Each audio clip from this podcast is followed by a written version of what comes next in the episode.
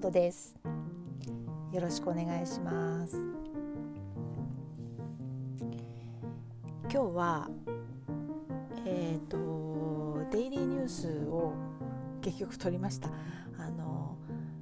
えっ、ー、と5分間ディスカッション。あの今日も2レッスン受けたんですけど1つは5分間えーと、5分間ディスカッションをやってでもう一つはデイリーニュースをやりました。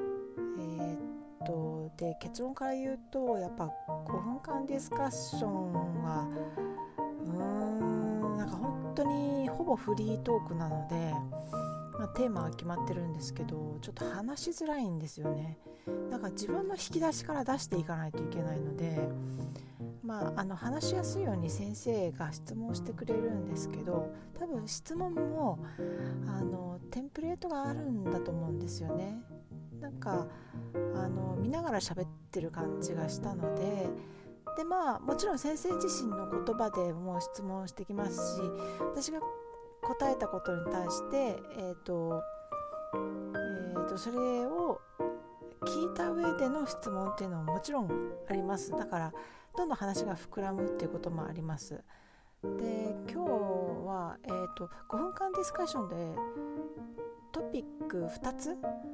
えーと、1つのトピックについて5分間ディスカッションしてでディスカッションした後に、えーと、私が言ったことをあのもっといいフレーズ直したりとかもっといい単語をこういうのあるよって、えー、と教えてくれたりとかっていうことをするっていうのをなんかまあ2つやる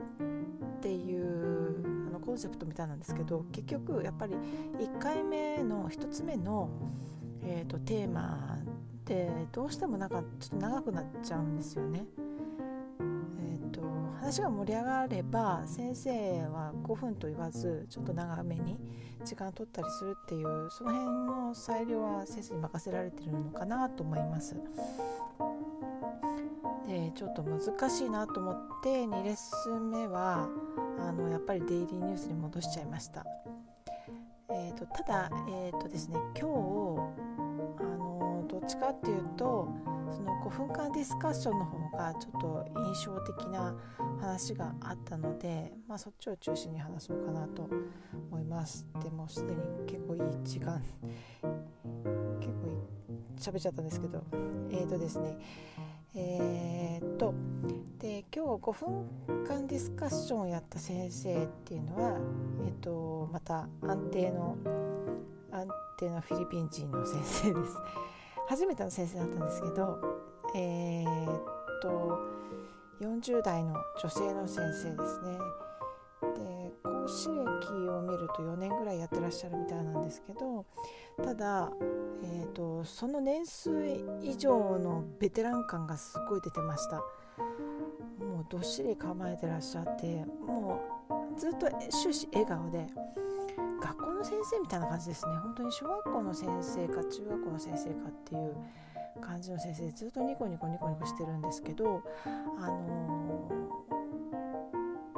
やっぱりななんて言ったらいいか分かんないですけどとにかく先生っていう感じでした。でちょっと残念だったのが私にはあの英語がちょっと分かりづらくってうん何言ってるんだろうなっていうことが何回かありました。でまあ一応あのんなんて言ったのかなっていう感じで聞いたりするんですけど途中で面倒くさくなって 途中で面倒くさくなってきちゃってなんかもうこっちの言いたいことを言って押し切っちゃったりとかもしちゃったんですけどでもまあなんとなくあのいい感じに、えー、あの会話を持ってってくださったので、まあ、大事故にもならずなかなかあの面白いやり取りできたかなと思ってるんですけど。で、と、5分間ディスカッションだったんですがその5分間ディスカッションの中の、えーと、私海外旅行かな？海外旅行っていうテーマと私どうしても猫について語りたかったんでどうしても猫について喋りたいと思ってアニマルっていうその2つを選びました、そうですね。別にあの自分から特に何もなければ先生が勝手に選んでやってくださるってことなんですけど私旅行の話が結構話しやすいなと思って旅行の話と,、えーと、アニマルの話っていうふうにしてで最初に、えーと海外旅行をテーマにお話ししたんですけど私勝手になんかどんどん喋っていいのかなと思ったらやっぱりあの決まった質問があるみたいでその質問に沿って答えていくっていう感じですね。で今まで海外旅行どこ行ったことがあるのとかでその中で、えーとえーと、印象に残ったところはどこなのとか一番最近行ったのはどこなのっていうでその内容からどんどん話を膨らませていくだからこっちが勝手になんかどんどん好きな話してもいいっていう感じではなくて、まあ、インタビューされてるような感じですね。でえっ、とえっ、とそれで、えーと、後半そのパンデミックの後どこ行きたいですかって聞かれて「いやもちろん日本だよ」っつってもうちょっとジャパニーズフードがもう恋しくて恋しくてっていうああ分かる分かるもうねとりあえずあのすごいいい聞き手だと思います先生が。あの分かる分かる。ってとりあえず肯定するの全部全部受け止めてくれるんです。これ傾聴の基本みたいですね。とりあえずもう全部受け止める。でそれからあのじゃああなたこういうふうに言ってたけどこれはどうなの？とかこういうとはどうなの？とかいう感じでこう話をどんどん進めてくださったんですけどまあそんなこんなであ日本に帰ったのいつだっけなとか、うん、まだ帰れないよなとかそういう話をしました。ちょっと寂しい話ですね。でえっ、ー、とあもう5分ずいぶん過ぎちゃったねって言ってあのー、じゃあもう一つトピック選んでみようかっていうんでいやもうアニマルについて喋りたいって言って。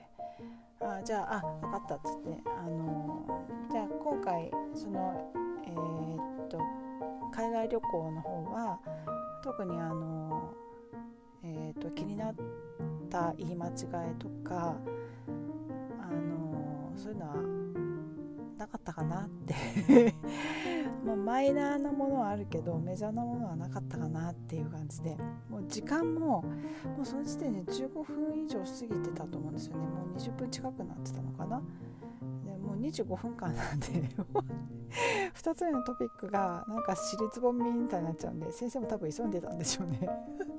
意外となんか話があの私も喋るのが遅いのであの流暢性がないんであの喋るの遅いんでなかなか話が進まないんですよね。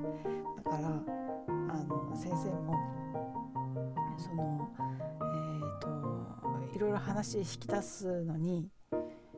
チェック項目とかがあって先生の手元には。でそれをこなしてたら時間が意外と過ぎちゃったっていうんでちょっと慌てちゃった多分あの全部忘れちゃったんですけど冒頭にスモールチャットしたと思うんですよね。あの自己紹介プラスプラスアルファで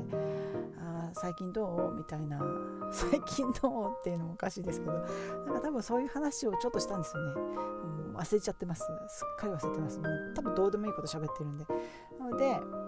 えー、ともうこの時点で1つ目のトピックの時点でもう時間が少なくなっちゃったんでじゃあもうちょっとアニマルについてしゃべらせてよっていう感じで。で、えーと、あなたの好きな動物は何かしらっていうからもうとにかく猫。猫猫っつって。猫猫以外はそんなに興味ないっていう。もうなんか多分そんなこともないんですけど一応パンダとかも好きですし。なんですけどあの、まあ、極端な方が面白いなと思って。でもうとにかく猫が猫が一番っていうでえっ、ー、と何匹か飼ってたことあるし今私あの借家に住んでるから飼えないけどあの日本の両親の家には猫がいるしって、まあ、その猫も死んじゃってるんですけど一応行ったことにした方が楽なんで私も面倒くさいんでそういうどうでもいいことを説明するの面倒くさいんであのそれは実家にもいるからとかっていう話をして。でいろいろ話してたらあの犬はどうなのって。まあ犬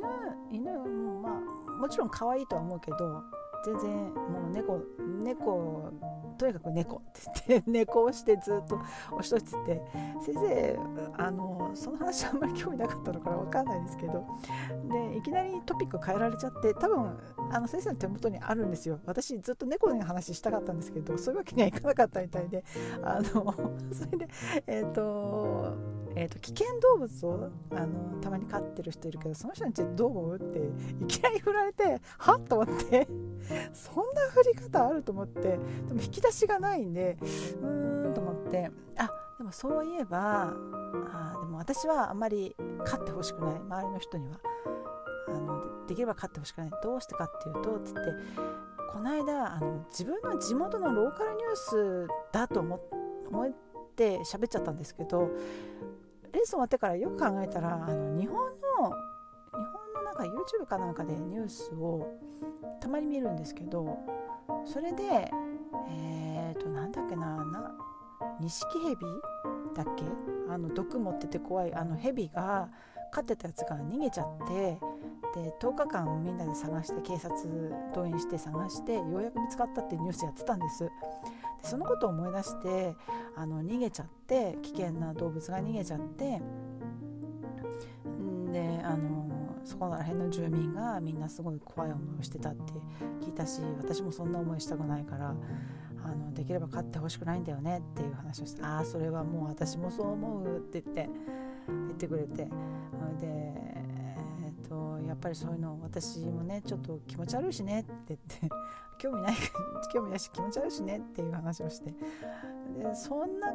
あのあそんなに大盛り上がりでもないままあの時間が来てしまったんでじゃあこの辺でまとめましょうかっていうことで最後に言われたのがえっ、ー、とやっぱり、えーと、流暢性に問題があるっていうのとあと語彙がボキャブラリーがちょっと貧弱だよねっていう話でそんな言い方しないですけどもちろんもうちょっとなんかあのオブラートに包んでいい感じの表現してくださるんですけど最後にそういう好評をいただいてあこの先生本当ちゃんとしてるなと思って終わったんですけどでそう私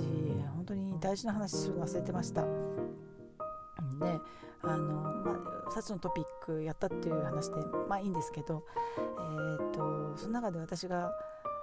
ああと思ったのがあの海外旅行の話をしてた時にどういう流れか忘れちゃったんですけど多分あどういう経緯であなたアメリカにいるのって聞かれたんですよね。でその時にえっ、ー、とあの主人の仕事の都合でって答えたんだけどあそういう人たくさんアメリカにはいるんでしょうね。って私はちょっと海外行ったこと出たことがないのでわからないんだけどって、まあ、フィリピンの方ってほとんどの方がそうなんですよね。海外に出たことない方の方が多いんで、うん、でえっ、とでって言うんでおっしゃるんでいやでもねあのフィリピンの人たちってほとんどの人が英語できるじゃないですかって言って。まああのそう。まあほとんどの人はできるけど、えっと、中にはやっぱりそんな流暢に喋れない。あのちょっと,、えーと、片言みたいな人も多いけどねって言ってたんですけど私もちょっとフィリピンの英語教育がどの程度浸透してるのかっていうのちょっと分かんないんで、えーと、あそうなのかなと思ったんですけどでその時にみんなそんな、ね、フィリピンの人って英語ほとんどの人ができるんだからあの私みたいに英語できないでアメリカに来るよりもあのずっとハードル低いから日本人よりもずっとイージーなんじゃないの？アメリカに来て働くのってイージーなんじゃないの？っていう言っちゃったんです。英語のことしか考えてないから。でそしたらそれは全然違うよって言われて結構真顔で真顔で言われてあのビザが取れないんだよって言ってビザかと思って。いや私本当にそれちょっとまずいこと言っちゃったなと思って。すっごい反省しましたそれは。ちょっと日本人は無邪気すぎますね。日本人はってちょっと大風呂敷広げすぎました。私は私は私はもうちょっと無邪気すぎましたね。英語ができればどこでも働けるとかってそんなことないんですよね。もう英語がめちゃめちゃできたとしてもやっぱ国の事情とかで外に出られない人ってたくさんいるんですよね。でそのことをちょっと気づかされてもうガーンって頭殴られたみたいになっちゃって。いやこれは私とても浅はかなことを言ってしまったってすっごい反省しました。うーんそうなんですよね。ちょっと日本人って日本のパスポートって世界最強って言われてますよね。だから忘れちゃうんですよねそういったことを。ただ、まあ、就労するには就労ビザって取んなきゃいけないんで、まあ、結構大変なんですけどただそのビザもどうやって取ったのって言われた時にもともとアメリカの会社に、えーと、勤めててでそのままトランスファーしてきたから、まあ、そんなにで会社が全部ビザ取る、えーとサポートしてくれたしうんとそんな大変じゃなかったんだよねっていう話をして話をしながらあーなんか日本人ってほんとめちゃめちゃ優遇されてなんでこんな文句ばかり言ってんだろうと思って 本当にあのいろんな、えっと、自分自分の努力でどうにもできない領域で、えーと、足止めされて海外に出られない人って多分そっちの人のが世界を見て見渡したら多いですよねきっとね。改めて、まあ、生まれた時に日本人だったっていうだけで私すごいラッキーだったんだなって、まあ、改めて思いました。もう自分が本当恥ずかしい。こんなこと言ってしまう。自分が本当に恥ずかしいと思いました。でそうなんです。なんかその英語のレッスンっていうのはもちろんそうなんですけどそうやっていろんなもう多分えーと、普通に日本で生活してたら絶対話ができないような人たちとこうやって本当にインターネットを介してその場にいるかのごとくほとんどタイムラグもなく話ができるなんてすごい贅沢な時代になったなと思っていや本当になんかこう自分の見識が広がるっていうか世界を見るとやっぱハッとしますよね。たちょっと長くなっちゃってあれなんですけどあの私 NHK の大河ドラマすごい好きで、まあ、たまにつまんないと全然見なくなっちゃうんですけどもう今やってる渋沢栄一さんの「えーと、晴天をつけ」「晴天をつけ」でいいんでしたっけ？あのすっごい夢中になって見てるんですけどもうそれもやっぱりあのその攘夷だって叫んでるの市井の人々あの名もない人々はわーって言ってるけどあれってあの狭い狭い世界の中で狭いものしか見てないからそんな攘夷だって言って我々には神風がついてるからあるから大和魂でやつらぶっ潰せるとかって、まあ、言ってるわけですよ。で私たち今の感覚からしたら頭おかしいんじゃないのって思うんだけど、まあ、彼らは真剣にそう思ってるわけですよね。だけど、あのー、高杉晋作とかもそうだったみたいなんですけど、えーと、よくよくあの彼の足跡をたどってみると,、えーとまあ、いろいろあって、えーと上海に中国のね上海に留学してたことがあるそうなんですね高杉晋作って。で上海に行った時にその外国の船とか外国の技術とかっていうのを目の当たりにしたんですって。でそれを見てこれじゃ日本は勝てないなってもう気づいちゃったんですね。で高杉晋作に限らず海外に留学した人たちはもうみんな全員口を揃えて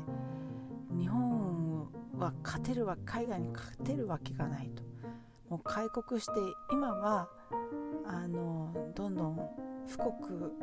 富国強兵する時であって上位なんて本当に夢のまた夢だって